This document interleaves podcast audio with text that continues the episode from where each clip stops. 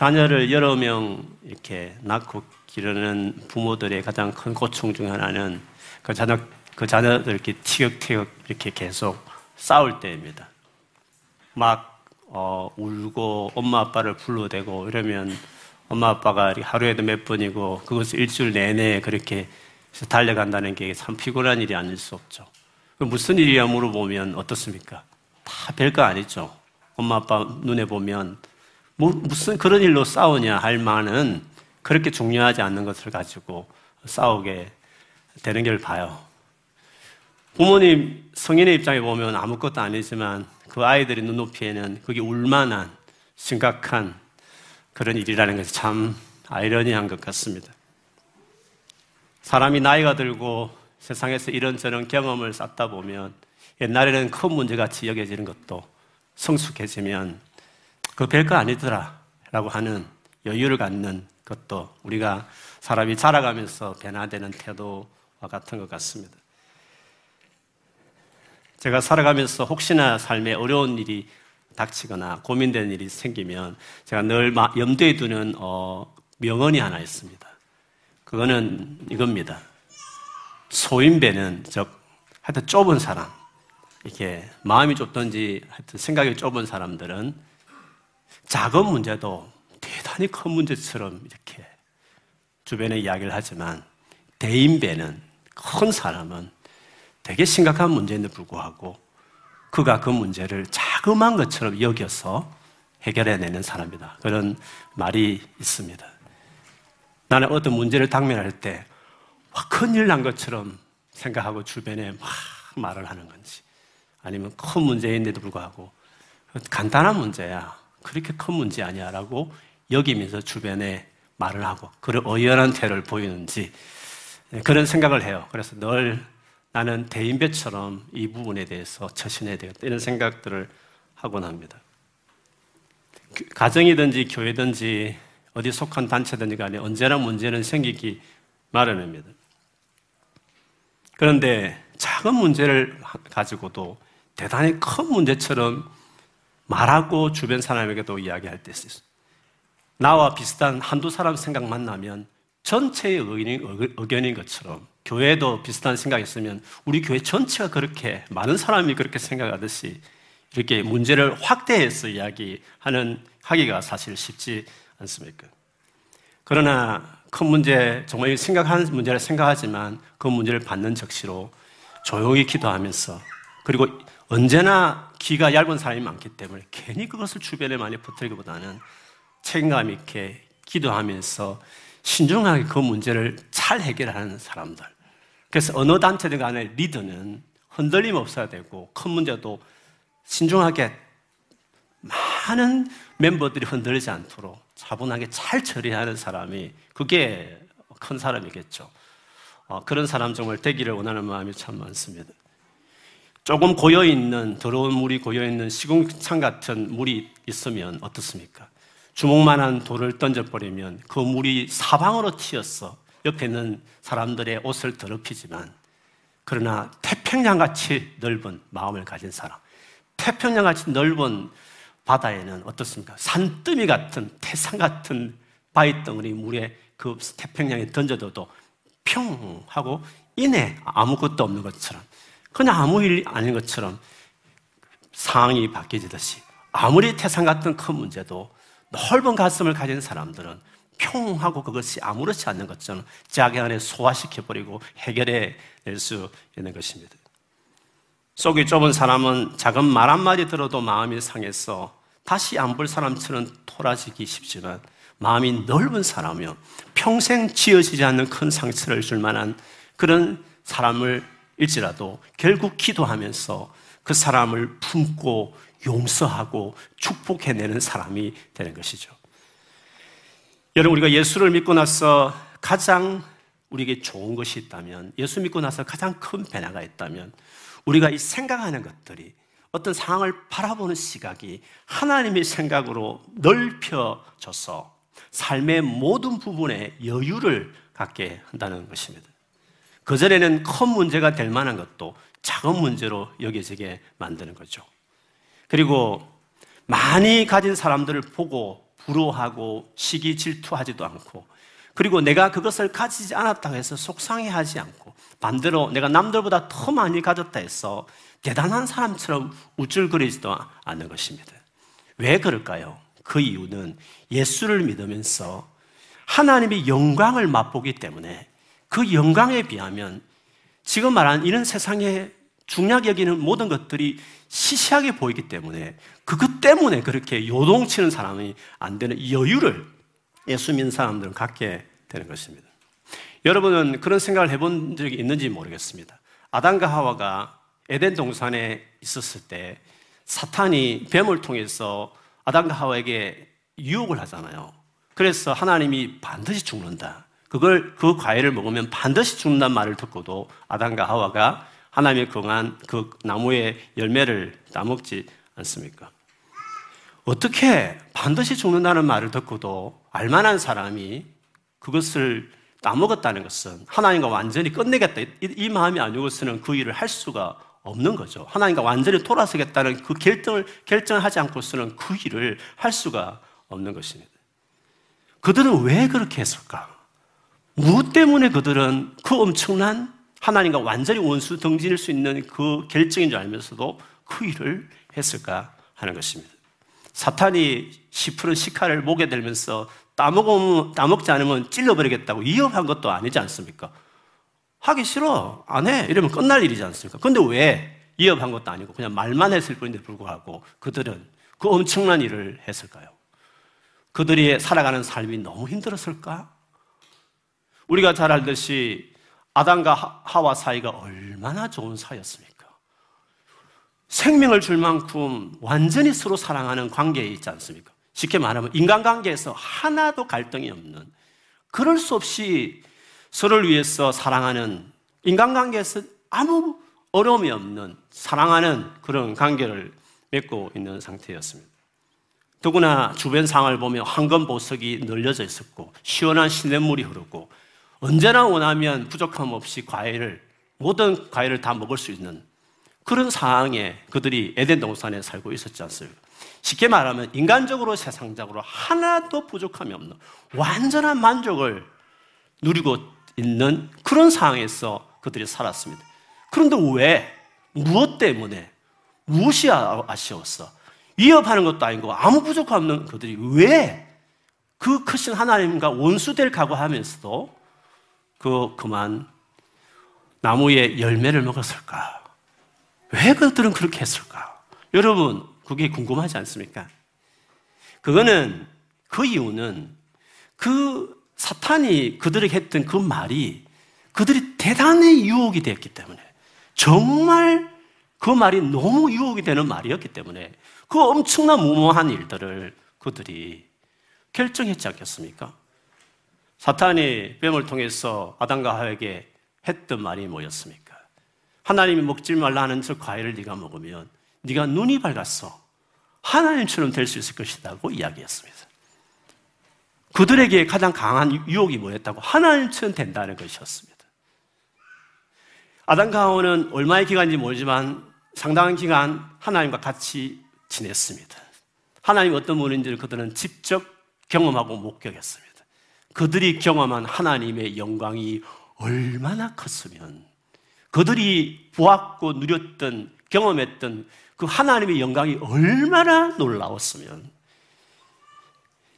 인간관계에 주는 어떠한 기쁨도 세상적으로 완전한 만족에 채워지는 그 어떤 풍요도 어떠한 부족함이 없는 완벽한 상황도 아무것도 아닐 정도로 그 모든 것들이 아무것도 아닐 정도로 하나님의 영광이 너무 컸기 때문에 하나님처럼 된다는 것이 너무 유혹이 되었기 때문에 그런 하나님이 될 수 있다고 저 영광을 내가 누릴 수 있다고 그러면 이 모든 걸 다 잃어버리더라도 얻을 수 있다고 그 마음으로 하나님이 제공한 모든 것을 다 버리나 알더라도 하나님이 되겠다라는 그 유혹에 그 욕심에 그 일을 했던 것이었습니다. 이걸 통해서 우리가 알 수 있는 것은 하나님의 영광은 대단한 것이다. 하나님의 영광을 경험하고 본 사람들은 세상에 그 어떠한 화려한 영광도 아무것도 아닐 정도로 될 수 있다 하는 것을 우리 그걸 통해 알 수 있습니다. 실제로 예수를 만나기 시작하면 예수를 깊이 경험하기 시작할 때 우리는 아담과 하와가 맛보았던 그 영광의 일부를 맛보기 시작하는 것이에요. 그래서 진짜 예수를 믿고 나서 주님을 알아가면서 누릴 수 있는 것은 그 영광을 맛보는 것입니다. 그 영광을 맛보는 사람들은 조금 전에 말했던 세상에서 무슨 풍요든지 무슨 조건이든지 무슨 인간관계에서 채울 수 없는 상처를 받든지 간에 아무것도 아닐 정도로 그것이 없어도 부족해도 괜찮을 만큼 다 덮을 만큼 넉넉한 영광을 예수 그리스도 안에서 믿는 자들에게 하나님 영광을 맛보기 때문에 우리는 그 모든 것들을 시시하게 아무것도 아닌 여기는 사람으로서 살아갈 수가 있는 것입니다. 실제로 그 예수를 깊이 알기를 예수를 평생에 본받는 것을 자기 인생의 가장 강한 갈망을 여겼던 바울의 고백 속에서 그것이 그대로 나옵니다. 빌리포스 3장 7절에서 9절입니다. 그때, 그때라는 것은 예수를 내가 만나기 전에 말한 것입니다. 그때는 이 모든 것이, 이 모든 것이라는 것은 그 앞구절을 보면 알지만 유대인으로서 유대인이 누구나 원했던, 누구나 바랬던, 세상적으로 누구나 부러했던 그 놀라운 것들을 이야기하는 것입니다. 내가 예수를 만나기 전에 이 모든 것들이 내게 너무나 소중하고 가치 있는 것들이었습니다. 그러나 예수 그리스도를 만난 이후에는 이 모든 것이 아무 쓸모없는 것임을 알았습니다. 그것들뿐만 아니라 이 세상 그 어떤 것도 이 세상에 모든 사람들이 다 얻기를 원하고 바라는 그 모든 것도 내 주 예수 그리스도를 아는 것과 비교가 되지 않습니다. 예수 그리스도를 위하여 나는 모든 것을 다 사실 버렸습니다. 모든 것이 쓰레기처럼 아무런 가치가 없다는 것을 이제 압니다. 이로써 나는 그리스도를 알게 되었습니다. 또한 그리스도 안에 하나가 되는 기쁨을 얻었습니다. 내가 율법을 지켜서 하나님께 구원을 얻은 것이 아닙니다. 하나님은 내 믿음을 보시고 나를 어렵다 하시며 자녀 삼아 주신 것입니다. 그러므로 우리가 예수 그리스도를 제대로 알고 그분을 믿고 교제하며 살아간다는 것은 너무나 놀라운 일인 것입니다. 오늘 본문에서도 예수께서 하신 말씀을 보면 그것이 정말 중요하다는 것을 분명하게 말씀하십니다.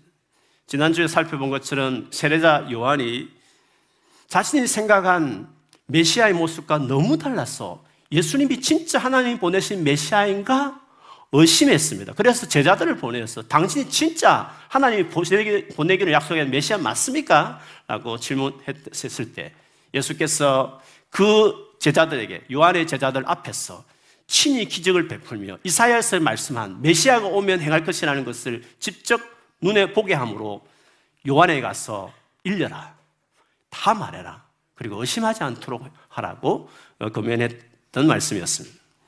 오늘 본문은 그들이 떠난 이후에 남은 무리들에게 주변 사람들에게 요한이 얼마나 위대한 예언자인지를 설명하신 말씀이었습니다.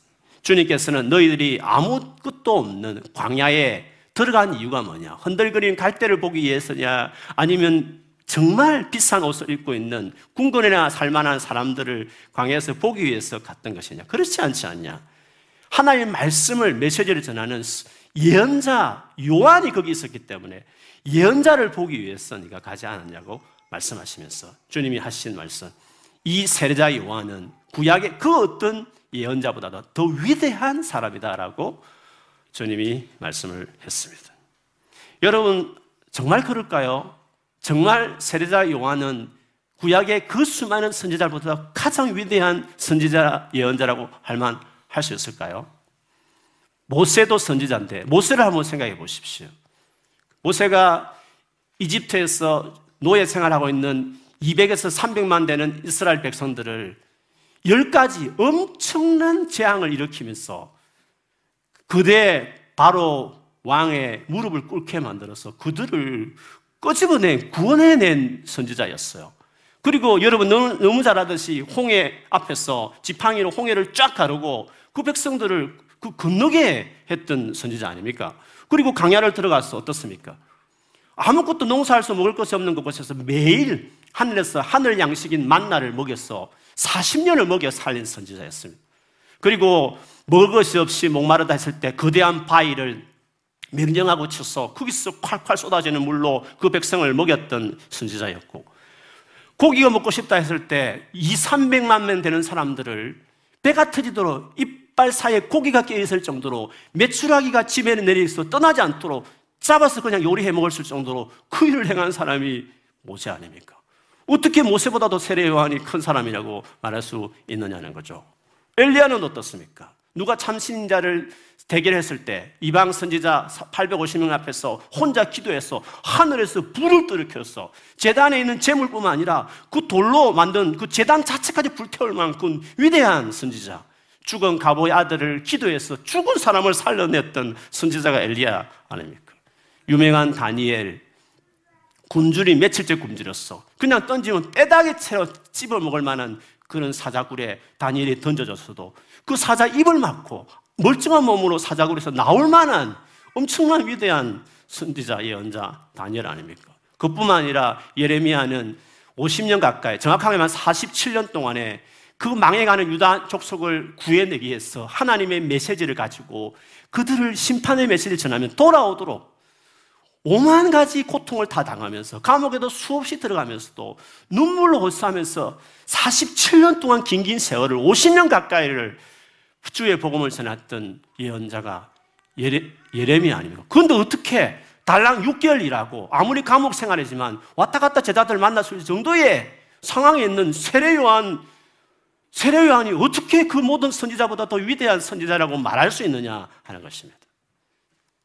그 이유는 예수께서 인용하신 구약 인용에 하신 말씀으로 이해할 수. 이 인용은 27절에 나오지만 구약으로 본다면 말라기 3장 1절의 말씀을 많이 포괄하고 있습니다. 그 내용은 오늘 본문에 나와 있듯이 요한은 단순한 구약에 많은 예언자와 가장 다른 것은 예수님을 바로 직전에 이스라엘 백성들에 소개해서 예수께서 메시아임을 믿을 수 있도록 준비시켰던 사람이라는 것입니다.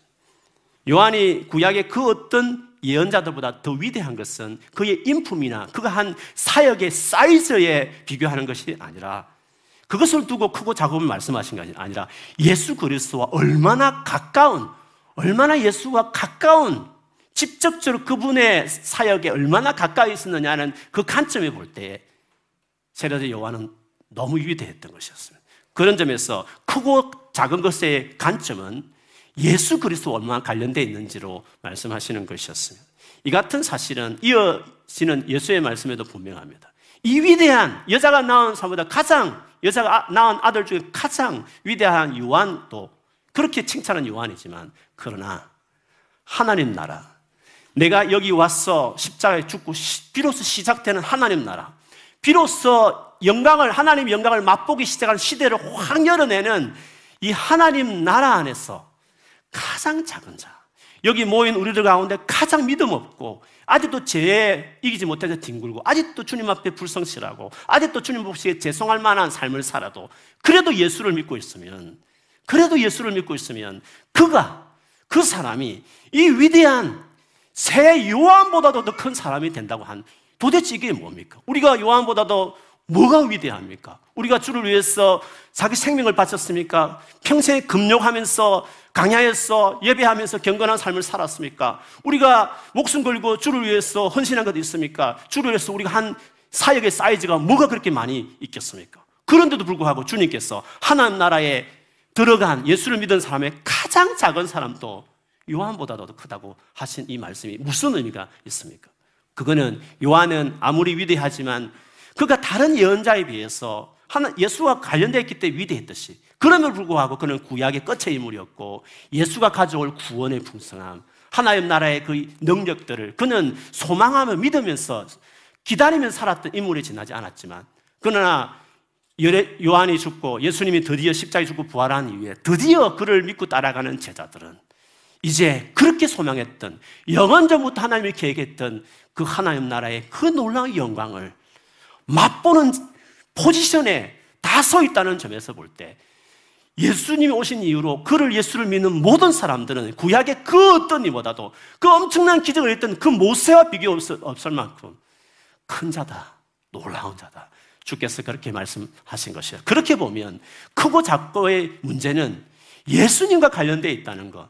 예수님을 믿고 예수님 주신 은혜를 혜택을 누리기 시작하는 사람이 됐다는 점에서 위대한 놀라운 사람이 된다는 것을 주님이 말씀하신 것이었습니다. 예수님께서도 살아계실 동안에 제자들에게 하신 이와 비슷한 유의 말씀이 있습니다. 그것은 누가복음 10장 23절에서 24절의 말씀입니다. 예수께서 제자들에게 돌아서서 따로 말씀하셨다. 너희가 보고 있는 것을 보는 눈은 복이 있다. 내가 너에게 말한다. 많은 예언자와 왕이 너희가 지금 보고 있는 것을 보고자 하였으나 보지 못하였고 너희가 지금 듣고 있는 것을 듣고자 하였으나 듣지 못하였다.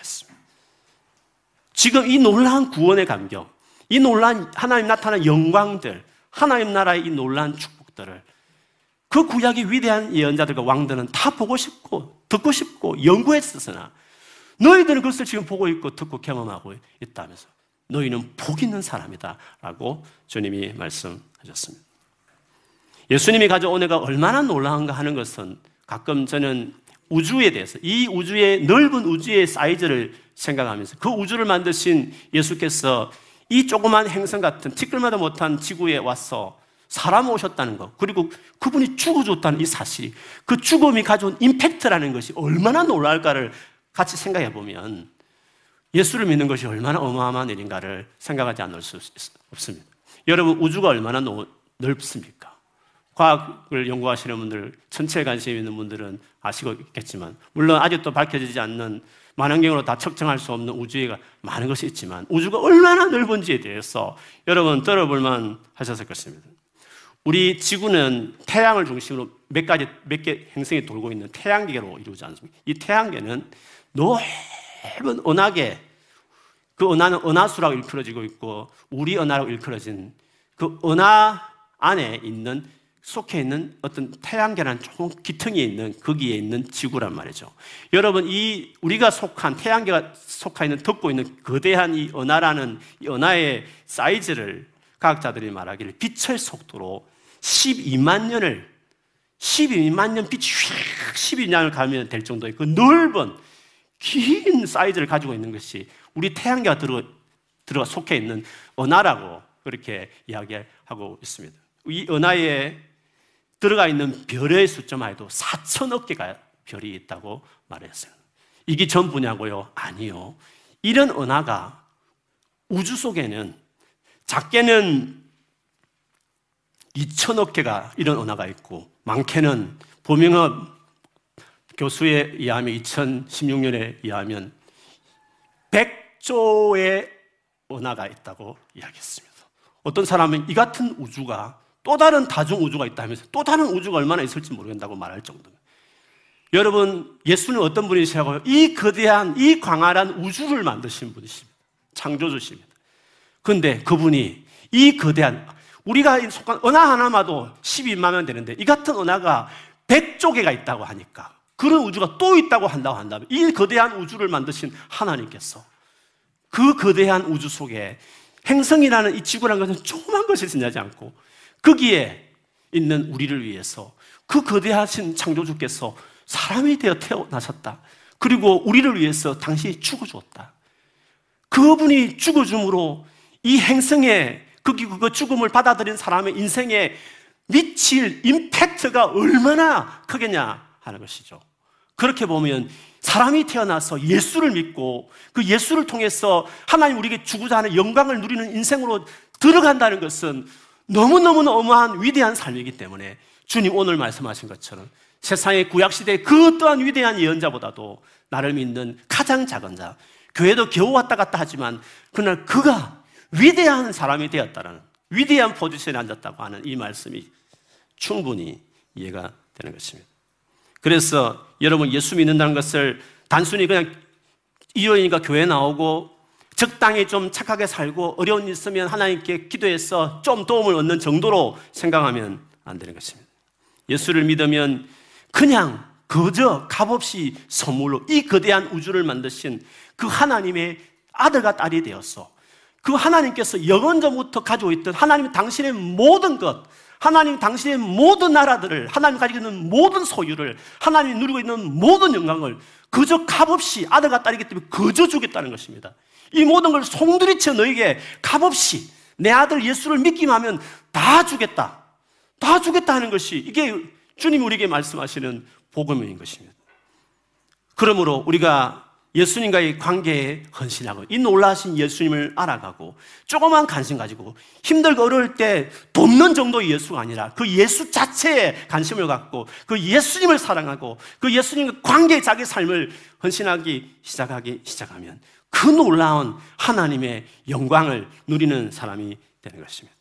그렇게 되면 세상 사람들이 뭐 그렇게 대단하다고 생각하는 이 세상의 모든 성공이나 행복의 요건이라고 말한 건 세상의 즐거움이라는 것이 다 시시하게 되는 것입니다.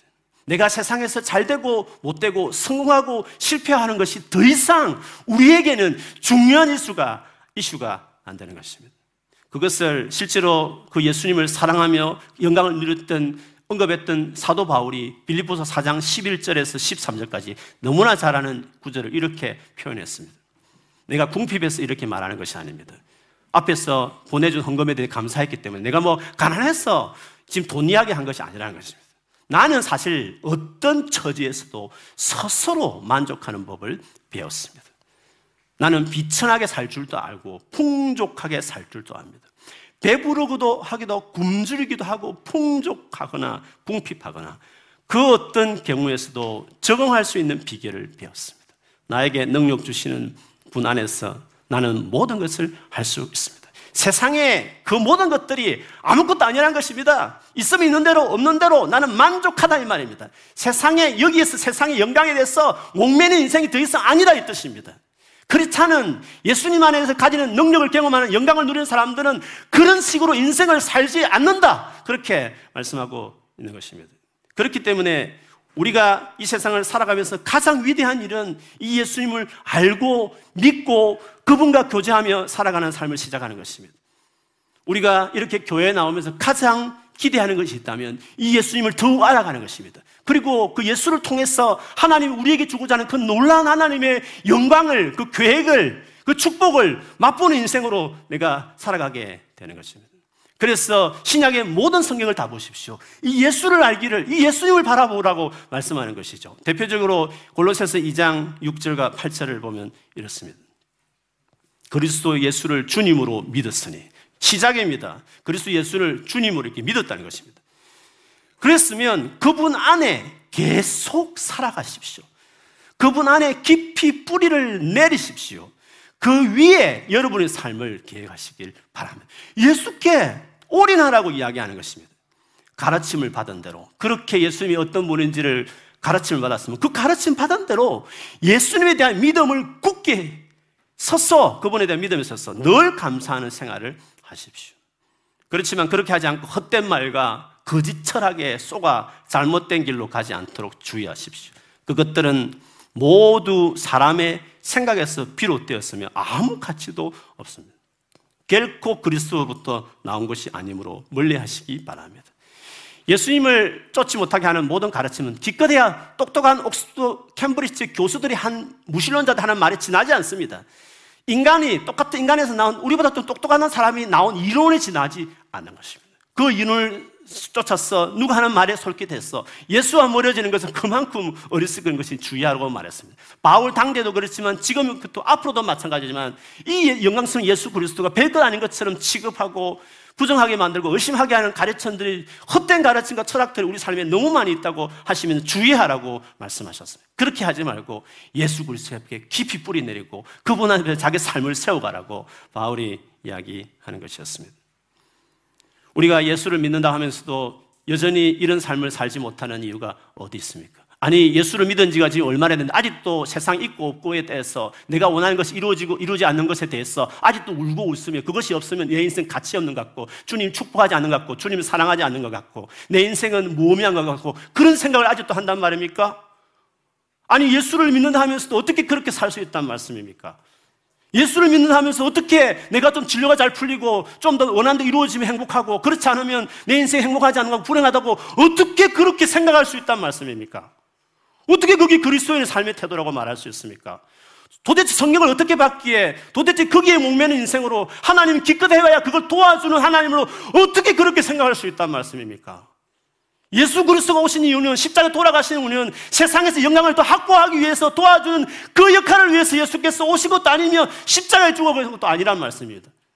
거기에 연연하지 않는 사람, 그것에 개념치 않는 사람, 그것이 없어도 괜찮고 있어도 우쭐거리지 않는 사람, 초월한 사람, 아무것도 아닌 사람, 대설물같이 여기는 사람, 쓰레기같이 여기는 사람, 아무 가치가 없다 여길 만큼 그 정도로 하나의 영광의 가치를 발견하는 사람들이 그리스도는 아닙니까? 여러분은 어떻습니까? 여러분 그리스도인입니까? 예수님을 아는 사람들입니까? 모태 승인하라고 자랑하지 말고 여러분이 목회자, 여러분 부모님이 목사라 해도 자랑하지 마십시오. 여러분 예수 그리스도 안에 세워 있는 사람들입니까? 하나님 아들이 온 우주를 만드신 하나님께서 이 땅에 오셔서 죽어주셔서 우리에게 제공한 삶이 기껏해야 세상에서 좀 더 잘 살고 성공하고 높은 자리에 올라가는 것이 인생의 목적입니까? 그렇게 해서 어떻다는 말입니까? 그렇게 해서 비유에 의하면 거짓 나사로 평생에 병들어서 일도 할 수 없고 구걸하며 살아가는 나사로와 그를 그, 그 부자는 매일매일 잔치를 벌이며 살았던 부자가 있습니다. 주님은 누구를 더 같이 있다고 여겼습니까? 여러분 만일에 두 가지 삶이 있다 싶시다. 평생에 병들어서 일을 하지 못하고 홈리서 살아가는 인생과 평생에 매일매일 잔치를 벌이면서 세상에 성공하는 인생이 있으면 여러분 둘 중에 그러나 그를 믿지 않는 인생이면 둘 중에 하나 인생을 택하라면 무엇을 택하겠습니까? 예수께서는 무엇을 택하라고 말하고 있습니까? 홈리스라도 괜찮다. 나사로를 말한 것처럼 하나님은 나의 도움이라는 그 말처럼 하나님을 도움 삼고 그분을 바라보고 그 영광을 바라보는 사람이면 홈리스라도 괜찮다. 일을 할 수 없으니까 아프니까 그래서 할 수 없이 구걸하는 인생을 살 평생에 파트타임으로 살고 사무직으로 살아도 청소하는 청소부로 살아도 예수를 믿는 영광을 경험하는 인생과 세상에서 스티븐 잡스처럼 세상 이름을 낼 만한 유명한 사람의 사랑 그런 경험이 있을 때 두 삶 중에 여러분 무엇을 더 부러웠습니까? 예수를 믿어서 그 영광을 경험하는 사람을 더 부러웠습니까? 정말 그렇습니까? 진짜 예수를 믿습니까? 예수를 믿는 가치를 가지고 인생을 살아갔습니까? 예수님만의 변화된 가치를 가진 사람들입니까? 우리는 예수를 믿는 것이 뭔지, 예수를 따르는 삶이 뭔지, 예수님이 십자가에 죽어서 우리에게 살아라고 하는 그리스도의 길이 무엇인지를 똑똑히 알아야 하는 것입니다. 놀랍지 않습니까? 세상에 아무것도 가지지 않아도 만족하고 행복해하고 비굴하지 않고 기죽지 아니하고 내 인생이 행복하고 가치 있고 의미 있고 나는 놀라운 사랑을 받았다고 감사하며 기뻐하는 삶이 있다고 한다면 놀라운 삶 아닙니까? 이 정도 되어야 복음이고 이 정도 되는 복음이 되어야 목숨을 걸고 이 복음을 전하는 사람이 될 수 있지 않겠습니까? 여러분이 경험한 복음은 그것입니까? 우리는 그런 복음을 주님 우리에게 주신 것이었습니다. 그러므로 우리에게 있어서 공부는 우리에게 있어 직장이라는 것은 뭡니까? 그거 있으면 행복할 수 있으니까 그렇게 하면 잘 살 수 있으니까 부러울 수 있으니까 그래서 우리가 열심히 공부하면 직장을 다닙니까? 아니지 않습니까? 없어도 괜찮습니다. 홈리스 살아도 행복한 사람들입니다. 그런데 왜? 그러면 적당히 일하고 적당히 공부합니까? 그렇지 않지 않습니까? 우리가 공부하고 일하는 목적이 뭡니까? 만족하지만 하나님 주신 이 모든 것으로 섬기기 위해서. 하나님도 아무 부족함이 없지만 세상을 만드시고, 하나님도 아무 부족함이 없지만 우리를 사랑해서 당신이 희생하셨듯이, 우리가 열심히 공부하는 것은 공부 열심히 했어, 집 샀어, 좋은 사람 만나 결혼했어, 행복하게 살고 노년에 전 세계 좋은 관광지 다니면서 여행하려고 우리가 직장 다니는 것이 아니라 우리가 열심히 일하고 공부하는 목적은 주님처럼 이거 하나도 없어도 이것이 더 이상 인생의 목적이 아니지만 주님께서 허락하시면 더 많이 주시면 물질이든지 위치든지 영향이든지 그것을 가지고 주님처럼 이 놀라운 주님을 알기 위한 통로로 방식으로 선한 영향을 취해서 주님을 전하기 위해서 우리가 열심히 공부하고 일하는 거 아닙니까? 그러니 단순히, 단순히 자기 행복을 위해서 살아가는 사람과 더 열심히 공부해야 되죠. 더 열심히 일을 해야 되죠. 우리를 위해서 일하는 것이 아니라 하나님을 위해서 그걸 쓰기 위해서 일하는 사람입니까? 누구보다 열심히 게으르지 말고 열심히 일하고 공부해야 되죠. 섬기기 위해서 하나님처럼 나누고 베풀기 위해서 우리는 일하고 공부하는 것입니다. 그러므로 지금 있고 없고에 따라서 슬퍼할 필요도 없습니다. 잘 나간다 해서 우쭐거릴 필요도 없습니다. 있고 없으면 우리 인생에 더 이상 중요한 가치가 안 됐습니다.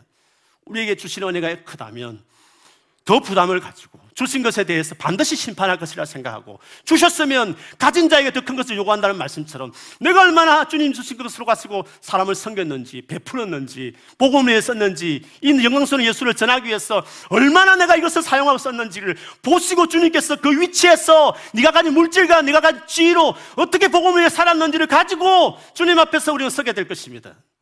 그러므로 우리는 이 영광스러운 복음을 이 위대한 복음을 받아들였으니 예수님을 깊이 알고 그분을 사랑하고 그분과 교제하며 살아가는 것입니다.